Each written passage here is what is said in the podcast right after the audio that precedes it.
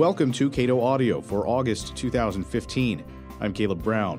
In this month's offering, Scott Bullock talks about the Kelo decision 10 years later. Paul Mahoney compares the New Deal and Dodd Frank. Michael Tanner reminds us of our crippling national debt. And Trevor Thrall and Eric Goepner evaluate millennials' opinions on foreign policy. First up, this month's Cato Roundtable.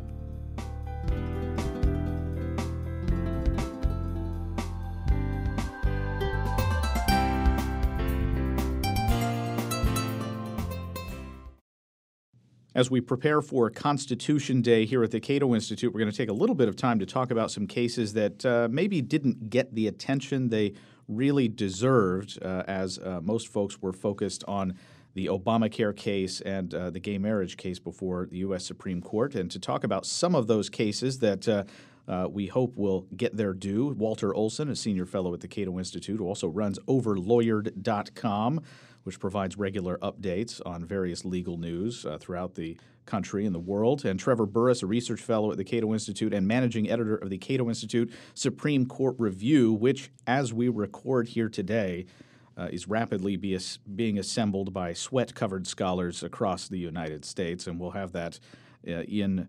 Uh, in time for Constitution Day for your reading pleasure. So, just to get started here, let's talk about a case that, uh, Walter, before we started recording, you said was a little more fun than some of the other cases we're going to talk about today, and that's Equal Employment Opportunity Commission v. Abercrombie and Fitch stores. So, what was that case about?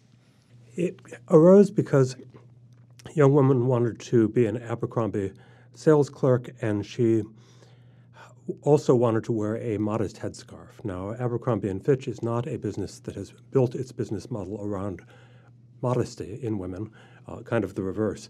Uh, and she did not match their desired Abercrombie look, and she was sent away. The question was was that religious discrimination? Uh, should they have known, even though she didn't tell them, that her modesty w- arose from her uh, being a sincere believer in the Muslim faith? And it wound up being resolved on a narrow issue, which is uh, do you have to give religious accommodation when you suspect, but they haven't come out and told you what the religion is? That doesn't come up very often. Uh, what it did allow was first, the, the, the, court had a chance to break 8 1 in the liberal direction, which it doesn't usually get to do on employment issues or religious issues. Uh, the sole dissenter was Clarence Thomas, who possibly because he's a little more philosophically rigorous, possibly because he had been the longest serving head of the EEOC himself, he said, rather than just wa- waving these things through the gate, let's stop and look at uh, some of the directions that uh, discrimination law is headed. Very interesting dissent, but not one that even the conservators on the court had the time for. All right. So uh, moving on, uh, this is a, a, a case that uh, that you have worked on, Trevor, which is Walker v. Texas Division Sons of Confederate Veterans Incorporated, and this is about speech and uh, the government issuing speech or not issuing that speech in the form of uh, vanity license plates. Mm-hmm. And it's interesting because it comes out, it came out right before the Confederate flag controversy sort of came up in South Carolina after the after the church shooting. But and this was about the Confederate flag being put on license plates in Texas. And Texas has an incredibly broad, wide open vanity license plate kind of situation. But these are more of a not not necessarily what the numbers are, but the design of the plate around it. And you can get one that says Dr. Pepper, and you can get one that says the University of Oklahoma, which you know might be heresy by itself. You can get one that says "Come and take it" with a, a gun some 350 uh, license plates are issued, and so that the Sons of Confederate Veterans designed their own little license plate and put a Confederate flag on it and said we'd like to have this one, and it goes to a board, and the board has the mission. It says that they can deny a license plate based on the theory that quote any member of the public might be offended, which seems quite broad we filed a brief in the case saying that that's way too broad of mission for government to regulate speech. What actually happened in the case, in a sort of interesting opinion, which really kind of makes no sense, is that Justice Breyer said that it was government speech and not private speech, and therefore the same rules don't have to apply. In in his response to this, in his dissent, Justice Alito, probably the most powerful part of it was just he he actually put into the Supreme Court reporter a bunch of pictures of these license plates and asked the the asked the reader to say, look at these and tell me if you think that this means that the state of Texas is officially endorsing the University of Oklahoma football team, or they're officially endorsing I'd rather be golfing as a as the proper. No one would believe that this is the official endorsement of Texas. So therefore, in his dissent, he said they should have had to obey First Amendment principles, but they kind of avoided that question by being like it's a government speech, so they don't even have to deal with it. So they weren't allowed to have their license plate. And and the, one of the issues here, of course, is that you get to choose your license plate. Mm-hmm. Uh, it's uh, it's up to you whether you want the boring regular license plate or one of these many uh, hundreds of messages. Yeah, how, how relevant was that? It, it wasn't terribly well because they, they had this board that was a, you couldn't. It was just a question of what license plate could you choose, I which see. which one, and so, you could promote one. You could be like, I would like to have one that just says I want rather eat a hamburger or something like that, and whether or not the board would approve it. But yet to say that was Texas's speech was pushing a little bit further. And of course, it comes up with abortion. It'll be used in further cases, but now we kind of know that in many situations, the license plate is, is government speech, so therefore they have far more control over it than they did previously. All right. So uh, another case: uh, Texas Department of Housing and Community Affairs v. the Inclusive Communities Project Incorporated. So, uh, Walter, in this case, we have something that many people didn't want to get here, and fought mightily to prevent it from getting to the Supreme Court. This is the case on disparate impact in housing discrimination. And listeners may remember that uh, disparate impact in an area like employment discrimination is uh, you haven't intended to discriminate against anyone in hiring or in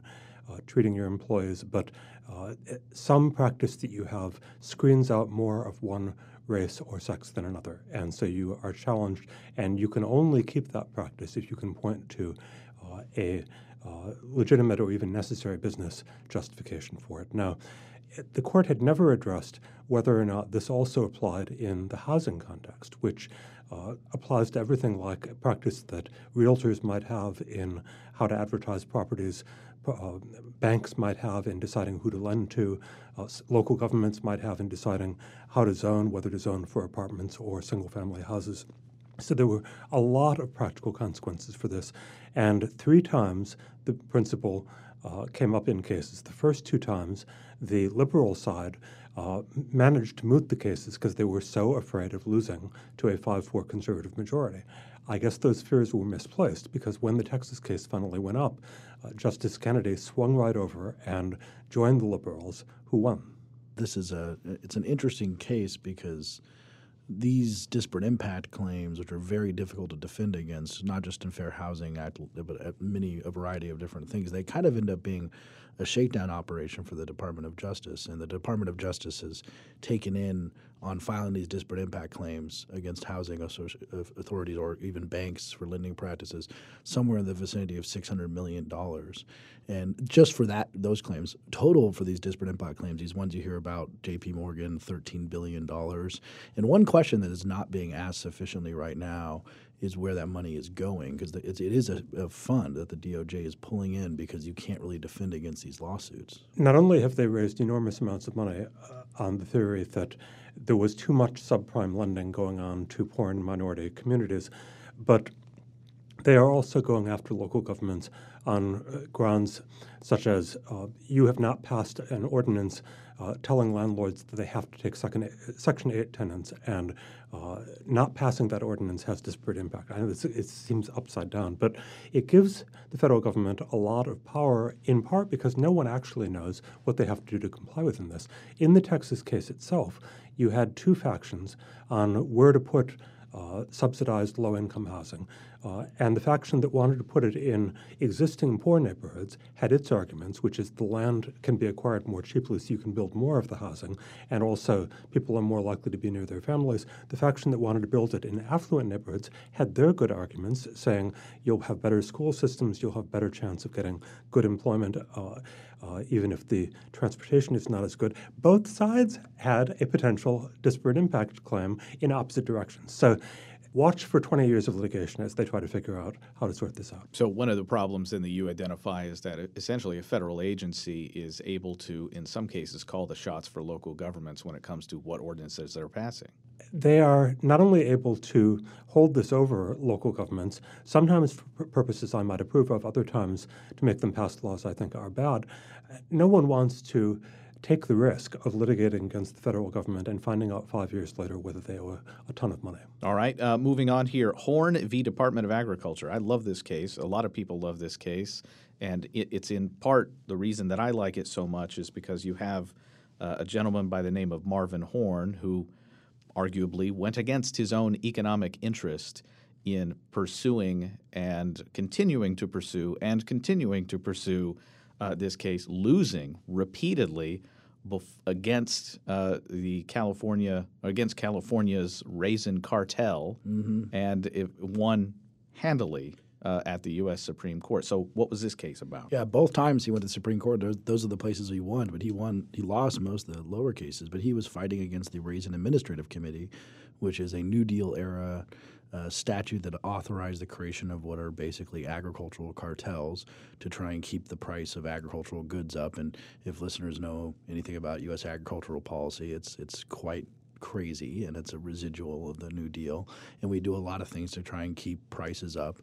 The Raisin Administrative Committee does it in a kind of ex post way where they let you grow raisins and then they see if there's too many and then they just were allowed to just take them and then not give you anything. So he said this is a taking. He spent 13 years on this, and you're right. This is a, a heroic act of civil disobedience at some point he was almost obliged to do because he owed so much money that if he stopped, he was he was just going to go out of business anyway. But uh, too many times the way that these things keep going is because no one really has an interest in fighting it. The, it hurts consumers, but only fractions of a cent. Uh, most of the producers benefit from it, so very few people fight from it. So the Raisin Administrative Committee now, after Mr. Horne wins this this case that which he won, and said that uh, the they have to give him compensation when they take his raisins. It doesn't kill the Raisin Administrative Committee, but it uh, it takes away this special power they have, which is held by, uh, as far as I can tell, seven other uh, marketing order cartels of agricultural goods, like uh, goods like the Spearmint Oil Cartel. So we're coming after you next, Spearmint Oil Cartel. Walter. This was a takings case, and it hinged in part on the physical taking of raisins. I love that a phrase like that can turn out to be so legally important. The physical taking of raisins uh, was part of what uh, made this a big takings win because uh, it wasn't just the conservative or libertarian justices. You also got a bunch of liberals, and this also is a pattern well worth watching because the one takings case that almost everyone remembers is the Kelo case, which went the wrong way from a libertarian standpoint. But the enormous public debate and the broadening realization that takings is something that endangers uh, liberal values as well as property values, uh, endangers the little guy in so many cases, has meant that there has been a series of cases in which the liberal justices, not always all of them, but uh, some of them uh, have uh, seen the merit in uh, strong compensation rules for takings. There was an uh, Arkansas water flooding case a year or two ago in which I believe it was unanimous, uh, written by Ginsburg, wasn't it? Mm-hmm. And I always keep my eye on the cases where uh, people are crossing against their ideological stereotype because often that's a sign that the law is changing.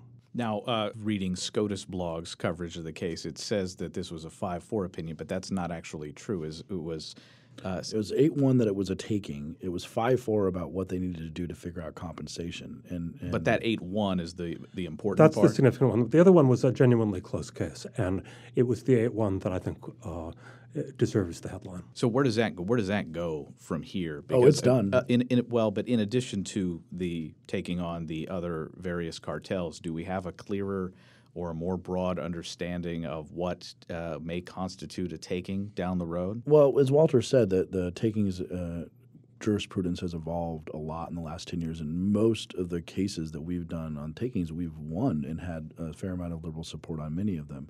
Uh, redefining what that a taking can occur through an administrative committee uh, is important, but like I said, there aren't that many agricultural good committees that actually have the power that the Raisin Administrative Committee has several of the cases in the Taking series uh, have had a strong procedural component. And of course, Horne itself had come up earlier uh, on one of its procedural aspects. And it wasn't as surprising to win the Liberals on those procedural ones because basically they're giving people more handles to litigate uh, arbitrary government action.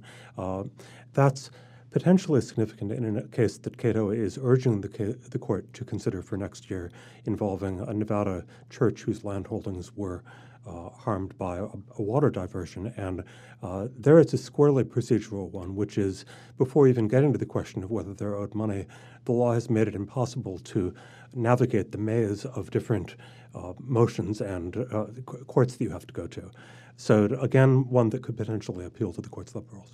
Now, uh, this case, next case, Johnson v. United States, is it takes a little bit to unpack, but we're talking about essentially a compelling federal courts to examine state level statutes to find out whether or not some felony constitutes uh, conduct that places people in physical jeopardy. Mm-hmm. And it, it, so unpack that as best you can because this was a this is an important case because it deals with a, a very important rights, and uh, it was a, a clear eight to one uh, decision by the court. Well, yeah, it was, but it had it's sort of splintered. So this is the Armed Career Criminal Act, and uh, since 2007, this was the fifth time that the court had taken up the question of what does it mean in the Armed Career Criminal Act, which is a, a sentence augmentation act. It's a it's a three strikes law the question was was that you get a higher sentence uh, if you had three violent felonies in your past, which could be robberies, could be arsons. They were defined, and then there was another clause called the residual clause, which was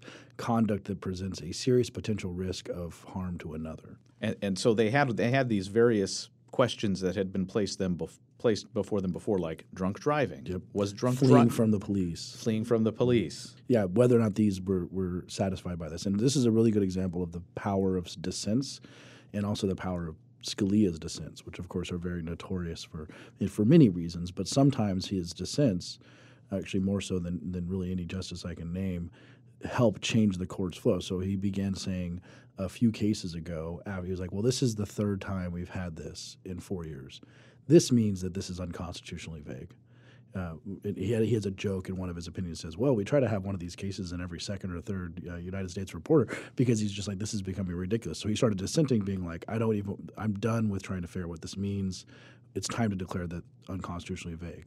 And so what happened in this case was that this was about whether or not merely the ownership of a sawed-off shotgun, which was, is legal in many states, exactly, was the type of conduct that presents a serious potential risk for harm to another.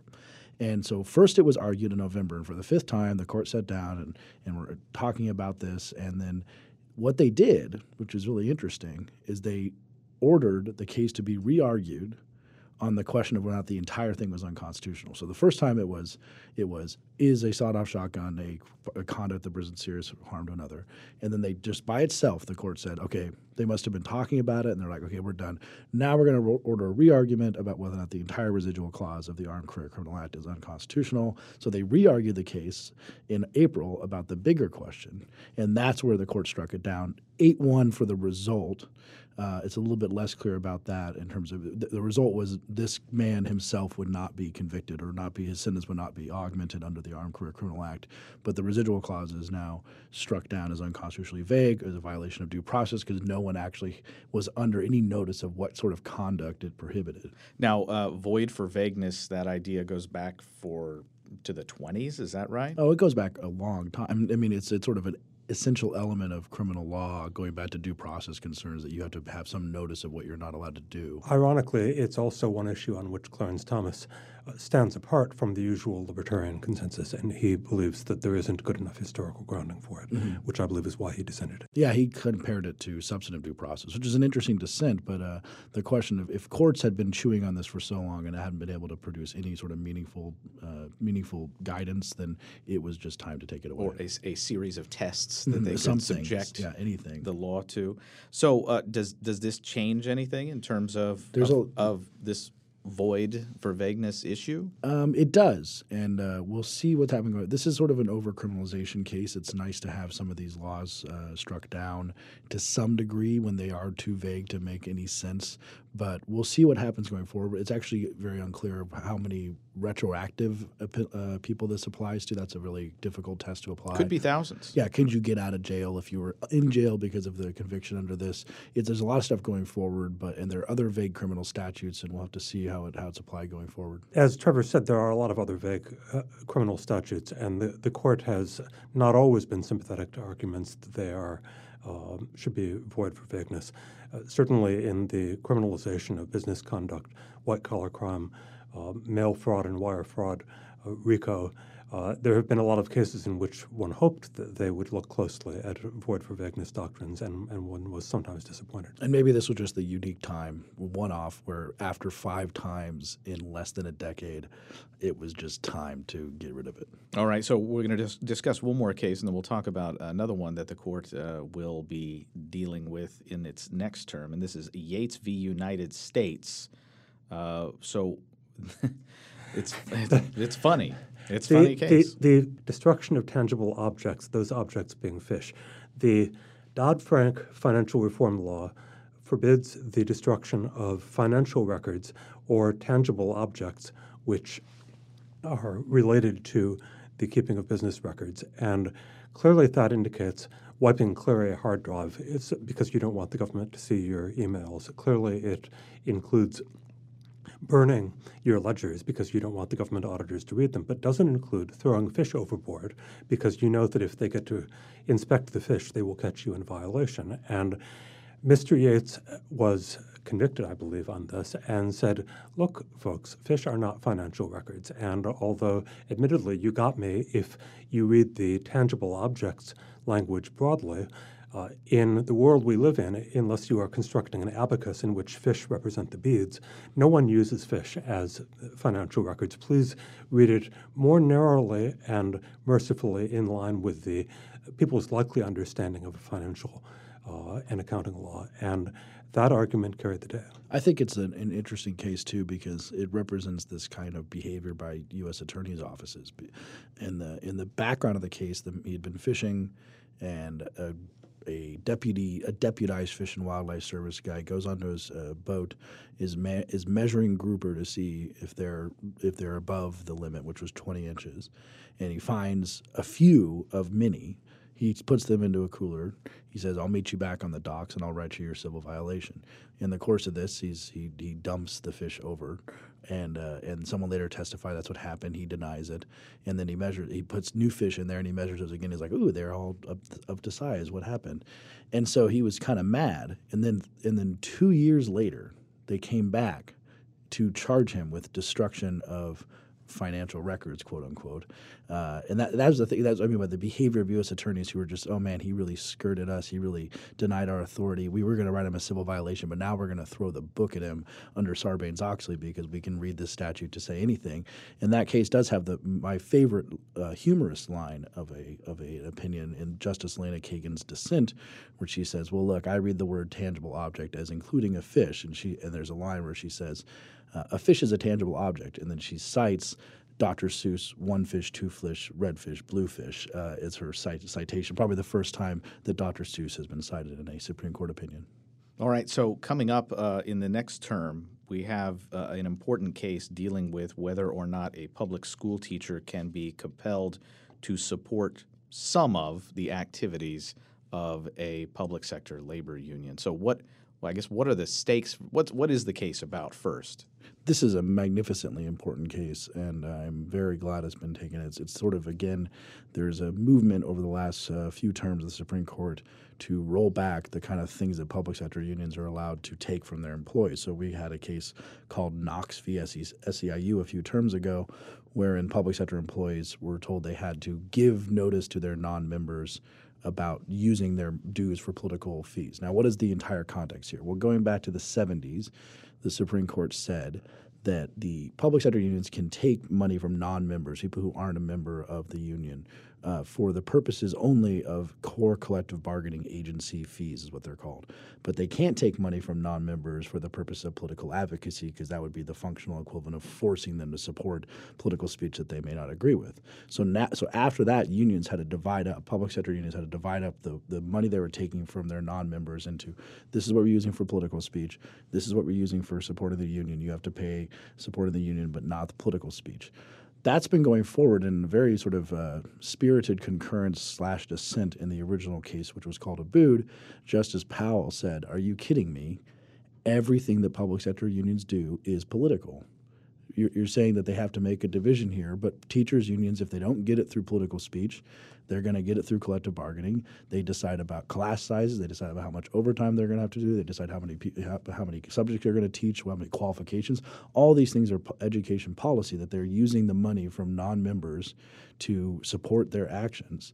And now we have now squarely put before the court the question of whether or not that distinction should be overruled and we are likely to win that case based on the the five four. Based on, I'm not going to go too high, but we're likely to win it, which will basically make right to work could make right to work a constitutional right for public sector employee. Let me introduce a little more uncertainty than Trevor is as to who will win. The reason being that because it's so big, uh, it is going to get the kind of buildup that Citizens United did, except it's going to get more of the buildup before the ruling rather than after the ruling. And uh, we, by this time next year, or, or shortly before the end of the term, uh, it, will have been hammered home that uh, the Supreme Court will be considered illegitimate if it rules against the public unions, and that all hell potentially will break loose. They will see this as a destabilizing element in politics, even as they read Citizens United as a destabilizing element. I'm not confident that the paper trail of what justices have written in calmer cases where there was not that amount of agitation in the streets will carry over, given what we know about both Justice Roberts and Justice Kennedy's. Uh, proclivities to well, the uh, just to, to stop with Chief Justice Roberts, uh, he does not like to overturn institutional apple carts that are in motion uh, even for good and logical reasons. Uh, that's at least my reading of his rulings on Obamacare is that uh, he thinks that there would be chaos. All right. Well, we're going to leave it there. Uh, gentlemen, thank you. Walter Olson, Senior Fellow at the Cato Institute, and Trevor Burrus, Research Fellow at the Cato Institute. Please join us in September for Constitution Day. That should be held in mid September. And, uh, of course, follow all of these important uh, legislative, judicial, and public policy issues at our website, cato.org.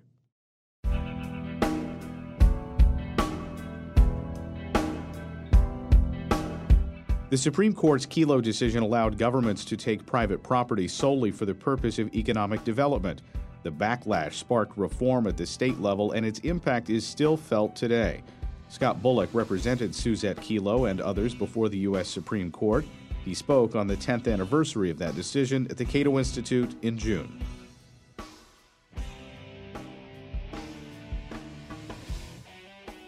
Suzette Kelo, the named plaintiff in the case, she had just bought her home about a year before the takings commenced in New London. It was the first piece of property she had ever owned in her entire life. That place was incredibly important for her. It was something where she was really going to start a new chapter in her life, and she poured her love and her labor into that property. She wasn't there, but for about a year, she got a knock on the door uh, telling her that the New London Development Corporation was going was interested in purchasing her home for a new development project, and if she did not sell, it would be taken through eminent domain. Right up the street from her was a woman by the name of Wilhelmina Dery, who was in her 80s, who was born in the home on East Street in Fort Trumbull in 1918, had never lived anywhere else. Her family was right next door to her, and she wanted to live out her remaining days in this home. Somebody who had a very deep attachment to the property, uh, as contrasted to Suzette, who was a newcomer, but both of them valued home ownership and property ownership to such an incredible degree. And that is recognized in the Constitution's protection for private property rights in numerous provisions of it. The takings clause just simply does not say, nor shall private property be taken without just compensation. It could just be that if the government wants to take your property, they pay you for it. But there's an added level of protection that was at the heart of the Kelo case is that it can only be taken for a public use because of how important uh, property ownership is to people like uh, Suzette Kelo, Wilhelmina Dery, and to so many others uh, throughout, throughout the country. You know, one of the things that happened when we got involved in, in the Kelo case is that many critics claimed that the only real reason why uh, there was so much controversy about this was because IJ had this incredible public relations machine and that we steamrolled the city of New London in getting the word out. And only if the public would have known all the great benefits that would have, uh, would have flowed from this project, it would have been a different story. Well, obviously, uh, we make no secret about our ability to uh, talk about our cases, to get the word out about uh, our cases. But I just simply think that that is not true. People saw this case as an injustice. Uh, and they did so for a couple of reasons. One is that they looked at Suzette Kelo's little pink house and said, That's the house I grew up in, or that's the house I would like to own someday. That's the house that my family members live in. It really, this case hit home in a way that very few, literally, that very few constitutional decisions really, uh, really do. The other rap that people said uh, against the case is that, well, what's the big difference between uh, taking a home for a new private development project or taking a home for a road or a reservoir or, or some other type of traditional public use? Well, there's a huge de- uh, degree of difference between the two, and I think people instantly got that. It's one thing, yes, it can be difficult uh, to give up your home for a public works project. But for a government to tell you that we're going to take your home or your business and we're going to hand it over to another private party, essentially somebody who's just like you, except that they happen to have more money than you do. And we think that these new owners will provide more tax revenue and benefit the community more than what you are doing. That is deeply offensive to a vast majority of individuals. And I think it's one of the reasons why people were so shocked when the court upheld these types of takings to take property as what was at the heart of the Kelo case from one private owner and hand it over to another private party in the hope that that new private party would put the, the, the property to higher and better use. The Constitution says that private property shall only be taken for public use, not private use, and yet that is what the court signed off on in this case. Uh, Kelo also today remains a very uh, powerful teaching tool. I've heard over and over again from law students that have come into our programs uh, that it is talked about in law school. It is one that resonates deeply uh, with um, students and with members of the public, and it provides such a great launching point for discussions about some of the very fundamental notions of our Constitution. Uh, it is something that uh, folks um, really want to talk about. It raises issues of the limits on government power uh, and uh, the proper role of um, urban planning, the rights of the individual versus, versus the community.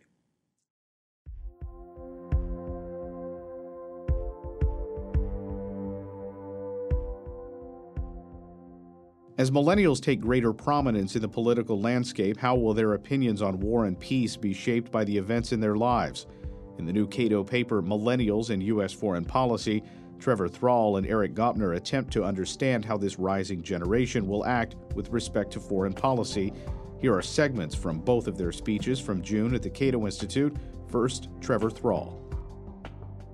Let's imagine that it's 2045 and we're a fly on the wall in the Oval Office the virulently anti American, Islamist controlled Libyan government has been not so secretly pursuing nuclear weapons for many years. Uh, and U.S. intelligence has just discovered uh, evidence that the Libyans may get their first nuclear weapon within about six months. Um, after long promising that Libya would never achieve a nuclear capability, the president has gathered her top security advisors in the Oval Office to discuss a full scale military intervention um, to destroy Libya's nuclear infrastructure and topple the government. After a few minutes of listening to the conversation, the president's national security advisor jumps to her feet and says, If we invade Libya, it's going to be just like. How does she finish that sentence? How do the others in the room respond to that sentence? Before you answer, let me tell you a little bit more about who's in the room. President Ellen Johnson, 62, born in 1983. National Security Advisor Natalie Burns, 60, born in 1985. Vice President Tom Conrad, 57. Chairman of the Joint Chiefs of Staff, Bill Rogers, 59. I'll spare you the math. These are all millennials, right? Um, the president was 18 when 9 11 occurred. She was 20 when the United States invaded Iraq in 2003. All of the principals in the room were in what sociologists call the critical period, uh, the time when young adults are at their most impressionable and most likely to form lifelong attitudes about the world. Of course, we can't really know what else is going to happen between now and 2045 to help the security advisor finish that sentence. But from what we know about how people form their views, we can be pretty darn sure that the events and the historical context at the turn of the millennium, when these folks were in their critical period, are going to have a lot to do with the end of that sentence. And more broadly, as the millennial generation grows and becomes a larger percentage of the adult population um, and takes over leadership positions, they're going to have a bigger influence on elections and certainly on U.S. foreign policy. So it's not too early, I don't think, to get a start on figuring out what these folks think and how that might affect how they act. Uh, let's start with just a few basics so we're all on the same page about who these folks are. Um, as Chris said, uh, these are the folks born between roughly 1980 and 97. Different folks and organizations will put the years of start and stop differently. There's always arguing about that. For our purpose, it doesn't matter at all. Um, regardless of whose numbers you use, they're now the biggest generation, having just earlier this year overtaken the baby boomers as largest chunk of the population. They are also now the biggest chunk of the adult workforce, having just recently overcome uh, Gen X in that regard. Um, so they're big and they're beautiful and they're here to stay. Uh, the second thing, and this has gotten a lot of press, um, they're the most liberal generation. And this kind of continues a trend that uh, from previous generations, each being a little bit more liberal uh, than the preceding generation. Um, there's also been a lot made of the fact that they've been less excited about Obama since the first uh, election, uh, and that's certainly true. But most of the research, as far as we can tell right now, suggests that they are likely to stay more liberal than all other generations throughout their lifetime. Part of this may be due to the fact that it's also the most diverse American generation. Uh, just 57% of the millennial generation is white, sort of Euro American, uh, and 11% of them are the children of immigrants uh, compared to 7% of Gen Xers and 5% of baby boomers. So it's a diverse and liberal generation. Uh, no surprise to any of you, they're also, of course, the most technologically savvy and connected generation. Um, not only more likely to post a selfie on Facebook or whatnot, which I'll do later, um, but, uh, but they're also the first generation in American history to actually use technology to identify what makes them different from preceding generations. They actually, if you ask them, what makes you guys different? They actually mention technology. The internet is, is kind of their thing. Amazing. Uh, and this leads to something that's very important for someone who studies the way people think uh, and reason about foreign affairs, and that is that they're the uh, least likely generation to get their news from, you know, newspapers or television mainstream news. They're the most likely generation to get their news from the internet. About 50%, 50% of them get their uh, primary news from the web uh, or their phone or what have you. Um, and I'm pretty sure, just based on informal surveys of my students over the last few years, that many of them have never seen a hard copy of a newspaper at all, period. Now, Eric Goepner. The data suggests that millennials view the world in much less threatening terms uh, than their elders do. They were asked a series of questions on nine different potential threats facing the United States. And in almost all of those threat instances, non millennials perceived in higher numbers that threat to be critical as opposed to their millennial counterparts. There is one exception. In the case of global warming, millennials tend to see that in higher numbers as a critical threat facing the United States uh, than their elders do. And when we look at the total overall numbers, you'll notice the nine different threats, and eight of them 40% or more of non millennials would say, yes, this is a critical threat facing the United States of America. But only in four of those nines would millennials agree at a 40% or higher level. And so we're led to ask the question of why would millennials perceive a less threatening world uh, than their elders? And we think the Cold War has a significant role in impacting that. Uh, they have no history of the Cold War. They did not grow up at a time when there was a singular, unifying, existential threat to superpowers, nuclear armed, facing toe to toe for nearly half a century. That's not the world that they grew up in. Instead, they came of age after the Soviet Union had collapsed.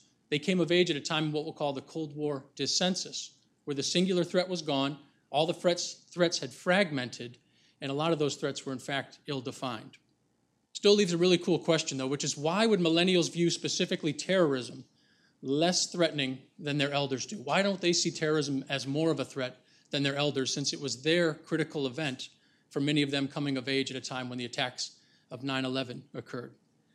And we would offer two thoughts on that. The first is something to do with age. The youngest millennials were only four years old when the attacks occurred. And so we think maybe the millennial generation can be divided into two age groups as it relates to the impact of 9 11 those who were emotionally mature enough to have been impacted by the event, and those who simply experienced it but were too aloof because of their chronological age to really understand what was going on.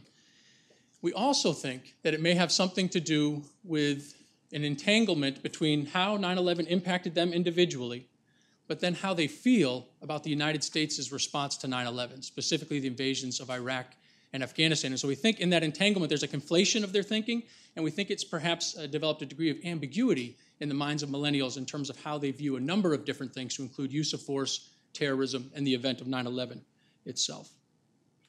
So in 2011, Pew did three great questions that I think help to highlight the ambiguity that might be in the minds of many millennials.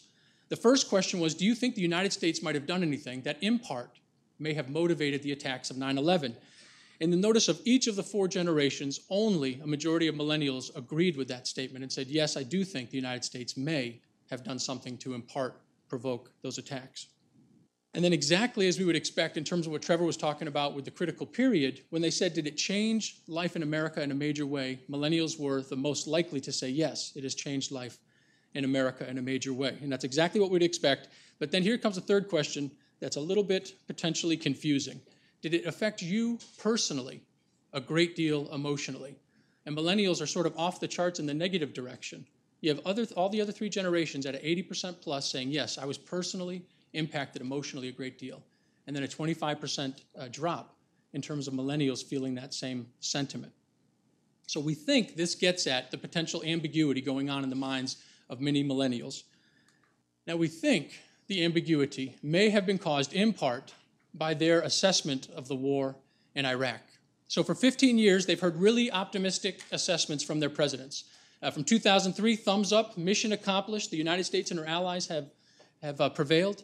Fast forward to 2011, President Obama hailing the stable and self reliant government of Iraq and praising the United States for its extraordinary achievement in the country of Iraq. And then we come to today, 2015. Approximately one third of Iraq is controlled by the Islamic State. More than 200,000 people have lost their lives in that fight. And there is this, what we think, a growing credibility gap between what the millennials are hearing from their elected leaders and what's actually taking place on the ground.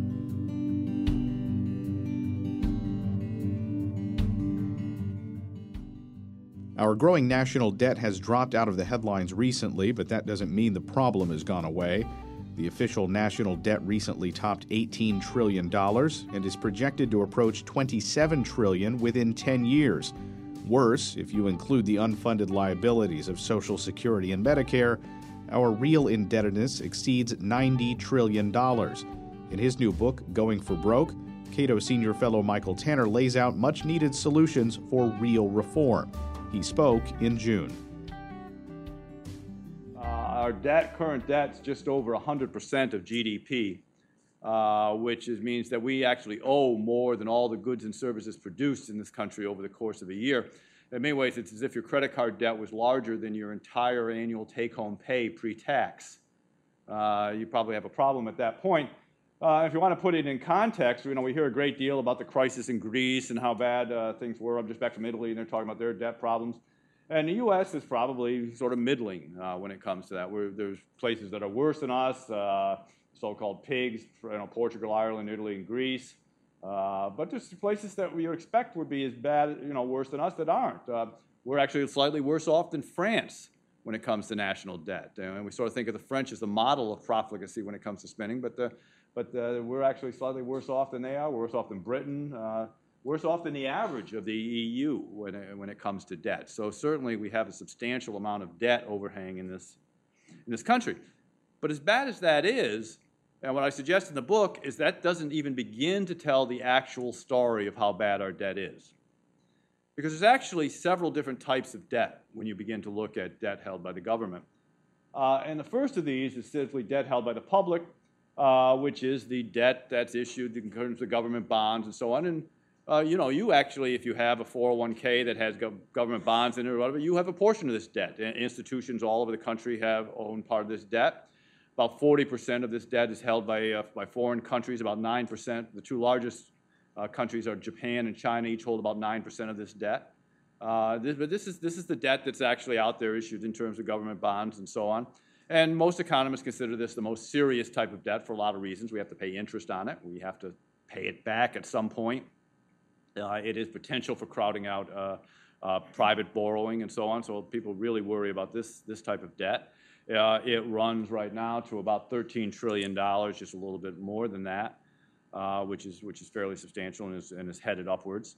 Uh, but there's other types of debt as well. there's debt, intergovernmental debt, which is debt that the government owes to other parts of the government uh, with the various trust funds and revolving accounts. Most famous of these, of course, is the Social Security Trust Fund, which holds about $2.9 trillion in government debt. There's a Medicare Trust Fund, the Highway Trust Fund, so on. There's over 100, actually, of these trust funds. There's a Gulf Oil Spill Trust Fund and so on. There's all these little trust funds hidden throughout the government. And the government actually owes about $5 trillion to these various trust funds. Uh, now you hear, you know, a lot about how these, these bonds are inviolable the government's never made a you know, late payment on them and so on, and all of which is true. But it does mean that when this money comes due, they eventually have to come up with the money to pay it back. I mean, just to give you an example, the uh, Social Security system ran about a $60 billion deficit last year. It Spent about $60 billion on benefits more than it takes in, uh, not counting interest payments, which are made in the form of debt. But, uh, but in order to pay that, they actually have to redeem some of these bonds, and, come, and that means the government has to find $60 billion with which to redeem the bonds, with which to pay the benefits. So eventually, the government's going to have to come up with all that debt. And if you add that together, you get about $18 trillion, a little over $18 trillion, which is the current national debt. And when the media and economists and others talk about the national debt, that's generally what they're talking about, is the combination of that intergovernmental debt and the, and the debt held by the public, which is, is about 18.2 trillion uh, as of this morning. There's also a third type of debt, though, that we should be aware of, and that's the implicit debt, or the unfunded obligations of these, uh, of these government going forward, and particularly for a couple of programs like Social Security and Medicare, uh, which have legal obligations in terms of the benefits that have to be paid in the future. Now, we can estimate what those obligations are going to be. We can look out into the future and we can estimate how many people are going to be retired in a given year, and we know what the law says that those people have to get in terms of benefits, so we can figure out roughly what we're going to have to pay those people. And we can also estimate roughly how much money is going to come into those systems through the various payroll taxes or other programs, other taxes that fund those programs, because we know how many people are going to be working, what they roughly will be earning, and, and how much the tax rate is going to be on those. And we can find the two. And there's a gap between what we've promised in payments and what we ultimately are going to bring in in revenue in order to, to pay those payments. There's a gap, and that gap, depending on exactly how you want to measure it, particularly dealing with future healthcare costs, runs around $70 trillion, or potentially as much as $90 trillion. You add all that up, and you get a real indebtedness somewhere in the 90 to 120 trillion dollar range, at least five times and perhaps as much as nine times of GDP. And I should point out that these numbers are in terms of uh, discounted present value. So what it means is if you actually had that money today, socked it away in a bank, and earned about a 3% interest rate, you'd be able to pay all those future benefits that are going forward. Now, some people would say, well, these implicit obligations, this implicit debt, it's not real debt in the sense that it's not a government bond, there's not a legal obligation that way to, to pay it, but there is under current law. The current law says you have to pay those Social Security benefits. Unless you change the law, unless we reform systems like program, like Medicare or Social Security to change what the current law is, we will eventually have to pay that, and those will eventually move up to either intergovernmental debt or, or debt held by the public. They'll simply move up the chart there and become a different, more solid type of debt as we move forward, because the government's eventually got to make those payments. If you actually want to look at that in context, and you look at the, in the unfunded obligations in addition to the on-book, the $18 trillion debt, plus those additional 72 trillion or so in, in debt, what you actually get here is that the U.S., well, we're still not number one. We're still not as bad as Greece. Uh, we're actually a little bit worse, uh, better off than France because they have a large pension obligation in their debt, large unfunded obligations in their pension system as well. But that's it. We're actually worse off in some ways than Portugal or uh, Italy or Spain or the countries you hear about in crisis in Europe. Uh, that's a significantly bad economic situation. Now, we do hold some advantages over these. We're a considerably larger economy than they are. Uh, we're still the, the world reserve currency. Uh, you know, it, it, might be a low bar, but we're still the best bad bet out there, which means that uh, you know other countries are still willing to lend us money at absurdly low interest rates. Uh, you know, if you're somebody looking for where you're going to stick your money, the euro doesn't look like such a good deal right now. Nobody's buying rubles and uh, the renminbi is not exactly the best investment out there. So, so people buy, put in dollars and they, they invest in the United States, which allows our interest rates to stay low. But if interest rates don't stay as low as they currently are, if they go back to anything approaching historic levels, you can expect all these obligations, all this debt to shoot up substantially.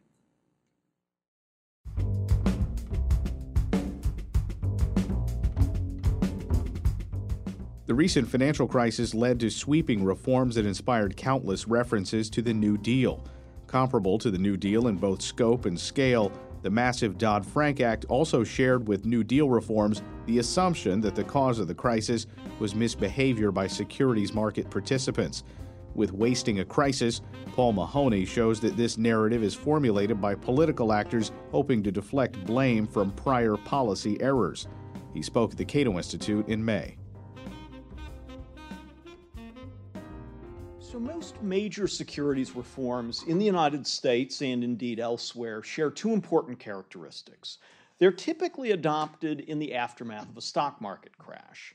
And they're also publicly justified by what I, in, in uh, the book, call a market failure narrative, which contains three key claims. First, that misbehavior by uh, securities issuers, traders, or financial intermediaries caused the crash. Second, that a lack of regulation permitted the misbehavior. And third, that the reforms will prevent a repetition of the problem. The key uh, claims in my book are that these narratives are usually wrong, and the resulting reforms typically curtail competition within the most directly affected segments of the regulated industry, with modest offsetting benefits to investors.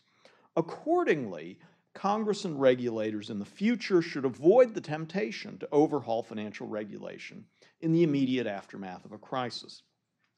I try to illustrate these points with multiple examples, starting with the first significant securities regulatory statute in England, uh, enacted in 1697 after the 1696 run on the Bank of England, and ending with Dodd Frank.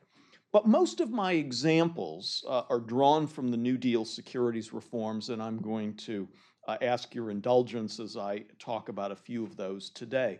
And I chose these largely because they are widely seen as canonical examples of good regulation. Generations of law, business, economics, history, and political science students have learned that the New Deal reforms uh, saved capitalism from itself by introducing greater transparency and fairness into previously anarchic securities markets. As I argue at length in the book, and will try to show briefly today, this lesson is largely wrong.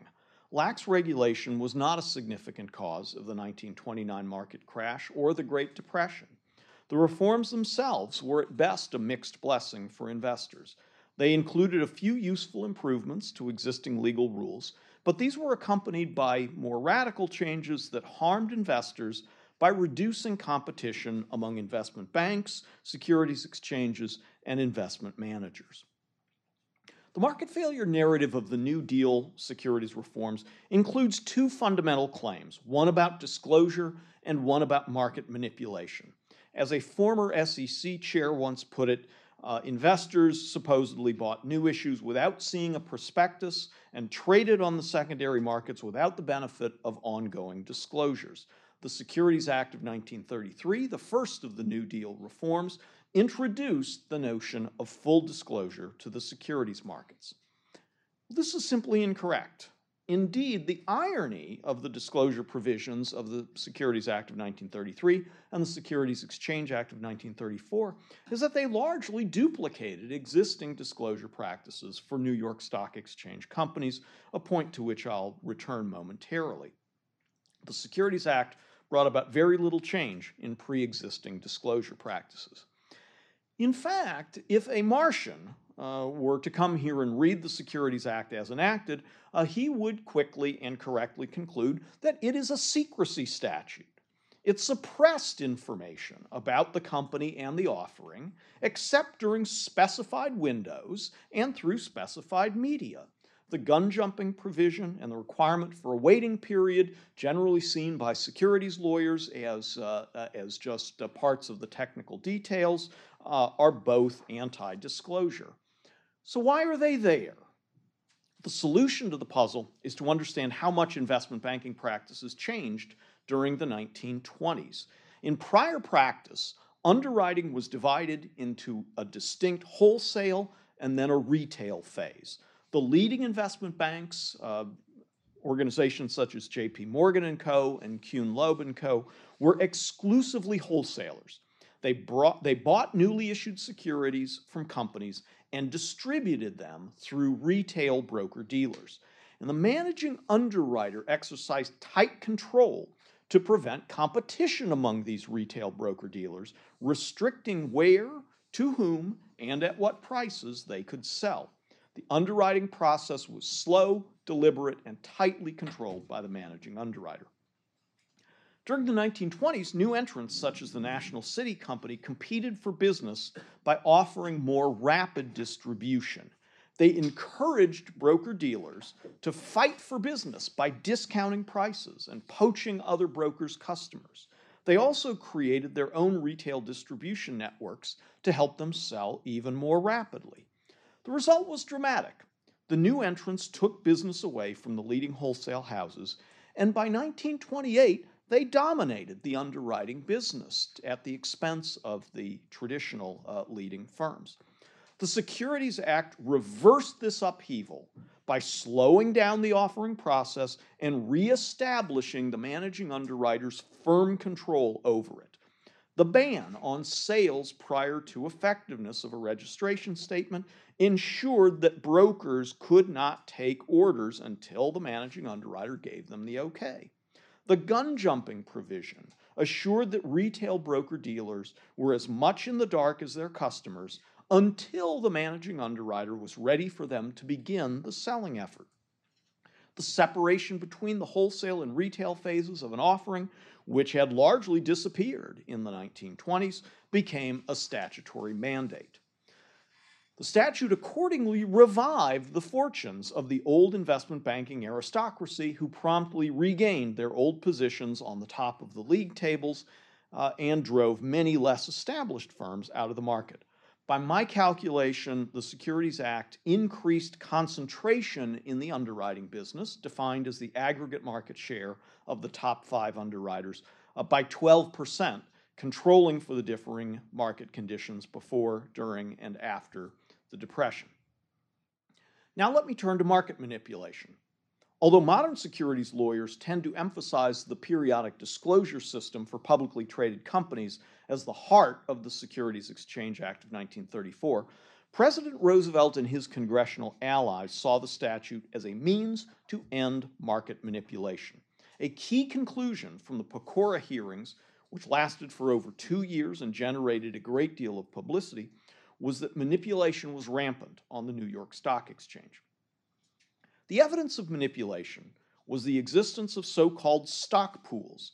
These were temporary joint ventures among two or more financial intermediaries or investors to trade in a particular stock.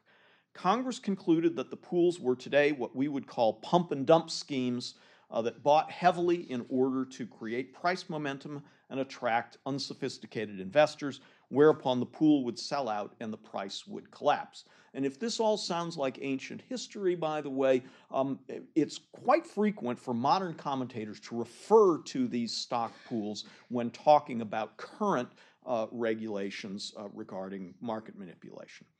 Why did Pecora, the Senate uh, Banking Committee's counsel, and the senators on the committee conclude that pools were engaged in manipulation? Largely because they found that the stocks in which the pools traded often increased in price. And of course, when the market crashed, they all fell in price along with uh, all the rest of the uh, stocks on the New York Stock Exchange. But no one ever asked the essential question how did the pool stocks perform relative to the rest of the market? Uh, and as far as I can tell, I am the first person to examine that question. Uh, and the answer is interesting. The pool stocks outperformed the market over both the short and the long run. In other words, there was no pump and dump cycle. All the evidence points to the conclusion that pool operators did exactly what they said they were doing, which was finding undervalued stocks and buying them. Take my favorite example Radio Corporation of America, which was purchased by several pool operators. Later writers, drawing on the Senate's investigation, called these purchases spectacular manipulations. And indeed, uh, from the end of 1926 to the spring of 1929, RCA's stock more than quadrupled in price. Yet, as the Senate's report takes pains to point out, RCA did not pay a single dividend during that period, nor did it acquire any new uh, physical assets or uh, real estate. In the Senate's view, only manipulation could account for this dramatic price rise. So, did anything happen at RCA during 1927 and 1928 that might offer uh, uh, a, uh, uh, an alternative explanation? Well, it created a new national broadcasting network called NBC and began to deliver original content to millions of homes, generating advertising revenue and boosting sales of its radio sets. It acquired movie production and distribution businesses and began making talking motion pictures through its newly RKO Studios uh, subsidiary, which would go on to produce many of the iconic films of the 1930s. It experimented with an exciting new technology that could send pictures by wireless transmission, setting the stage for the development of television during the next decade. RCA had as good a run in 1927 and 1928 as any technology company has ever had. But this was all invisible to, the, to Pecora and the Senate because they believed that only physical properties were sources of value. So Congress's claim that the lack of regulation led to rampant market manipulation turns out to be demonstrably false. It also claimed that a lack of disclosure regulation meant that exchange traded companies disclosed inadequate information, and what they dis- did disclose was often misleading. This is a more diffuse claim, uh, but, but it is uh, susceptible to indirect testing. Here's the idea Imagine that company A has very good disclosure practices. This means that traders will be well informed and that dispersion in their estimates of the company's value will be low. Company B, by contrast, has poor disclosure practices. Traders will not be as well informed about it, and so they will vary more widely in their estimates of the company's value. Now imagine that the market learns new information directly relevant to the value of each of the two companies. We would expect traders to react more to the news about company B than about company A because there was less previously known about Company B. To state it more precisely, if the same amount of information is released about each company, we would expect there to be more post release trading in Company B's stock and for there to be a larger post release price movement in Company B's stock. We can use this insight to ask whether company disclosure practices improved after enactment of the Securities Exchange Act. Companies traded on the New York Stock Exchange became subject to the Exchange Act's periodic disclosure system in mid 1935. So we can compare the market's reaction to earnings releases in early 1935, releases that came before the implementation of the Exchange Act, to earnings releases by the same companies in early 1936, which came after implementation of the Exchange Act. Earnings releases, by the way, were common then as they are today. They're press releases in which the company gives basic information about net earnings and earnings per share. The hypothesis then is that prior to the 1935 announcements, traders were in the dark because there was no Exchange Act periodic disclosure system. But by the time of the 1936 announcements, traders were well informed because of the implementation of that system. If that hypothesis is correct, we should observe larger price and volume um, reactions to 1935 earnings announcements than the 36 announcements. But in fact, both the price and the volume reactions are strikingly similar uh, in both years, suggesting that the background information available about companies did not improve after enactment of the Exchange Act. So I would interpret the disclosure provisions of the Exchange Act quite differently from the way that they are typically described. I believe they were a best practices mandate that forced the smaller regional exchanges to bring their disclosure practices up to the standards of the New York Stock Exchange. This, of course, they could not do. It was not cost effective for these small exchanges trading in the shares of small companies to invest in as much self regulatory infrastructure as the New York Stock Exchange. And so the result was entirely predictable. At the time of the enactment of the Exchange Act, there were 41 stock exchanges in the United States. None of them had shut down during the Great Depression. But within two years after enactment of the Exchange Act, a quarter of them had disappeared. Once again, regulation adopted in the immediate aftermath of a financial crisis drove small firms out of the market, increased industry concentration, and gave investors fewer choices. Well, let's leave the New Deal and turn to more recent stock market downturns and their associated regulatory reforms. Today's reformers have a much harder job to do than the new dealers because it is no longer very easy to say that U.S. financial markets are lightly regulated. But as we will see, regulatory proponents are remarkably good at finding remote corners into which the regulatory light has not yet penetrated and declaring that the causes of stock market crashes can be found there. Following the dot com crash of 2001 2002 and the Enron bankruptcy, Congress enacted the Sarbanes Oxley Act. The market failure narrative declared that the paucity of federal regulation of auditing practices and corporate governance facilitated Enron's collapse. But it can't both be true that bad corporate governance caused Enron's failure and that the Sarbanes Oxley Act is a recipe for, presenting, uh, for preventing future Enrons.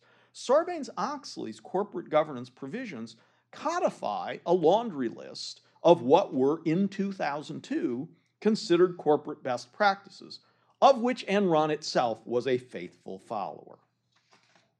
That brings us to Dodd Frank. Here again, proponents were faced with the extreme challenge of arguing that the failure of commercial and investment banks, which are among the most heavily regulated entities on the planet, was a consequence of lax regulation. They met the challenge by arguing that the crisis was caused by limited federal oversight of the over the counter derivatives market and the shadow banking system. The proponents, by and large, ignored the potential contributions of government policies to the subprime crisis.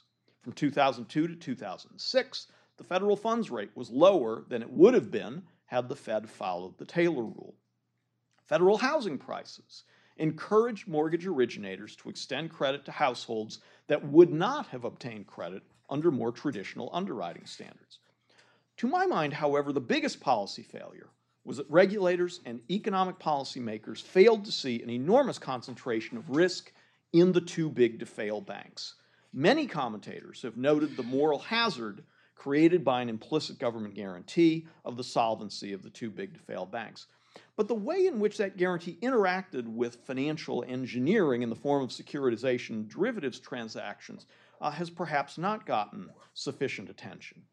In theory, any financial innovation that reduces the cost of transferring risk should move risks to those parties best able to bear them, leading to a dispersion of risk within the financial markets and the economy. But unfortunately, this is not true when there are institutions that are known to be backed by an implicit government guarantee. Apart from regulation, what limits risk taking by financial firms? Well, it is well understood that diversified shareholders may be willing to take extreme risks in return for the possibility of extreme rewards. But creditors see the world differently. They don't share in the upside. And so creditors have uh, uh, a real incentive to stop firms from taking on excessive risk. And short term creditors have a, an important tool at their disposal to do that. They can simply refuse to roll over their credits uh, as they mature.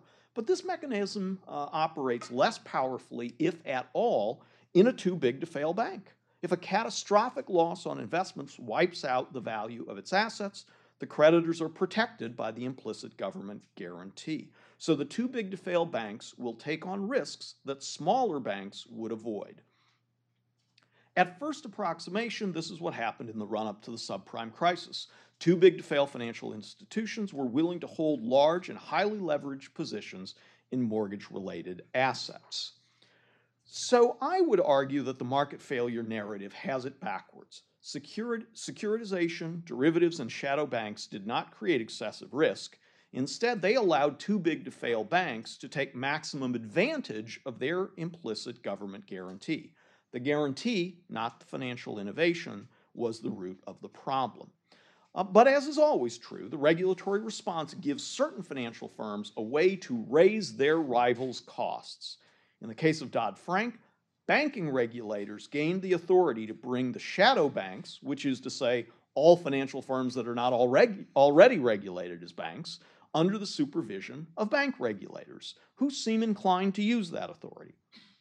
A possible and dangerous outcome would be that institutions that serve different purposes than banks and that have different liquidity needs than banks, such as insurance companies and asset managers, will be regulated as if they are banks. Uh, and unfortunately, if subjected to bank like regulation in order to economize on regulatory costs, uh, they may uh, be acquired by bank holding companies. As we know, during the financial crisis, we took a step in the direction of European style universal banking as the largest investment banks converted to bank holding companies and are now regulated as such. If regulation of insurance, asset management, and other forms of financial intermediation raises their costs to the point where they cannot operate um, on a standalone basis, they will also migrate under the bank holding company umbrella. Once again, we see that what is from the public's perspective an unintended consequence of regulation is from the perspective of the leading firms in the regulated industry a hoped for consequence.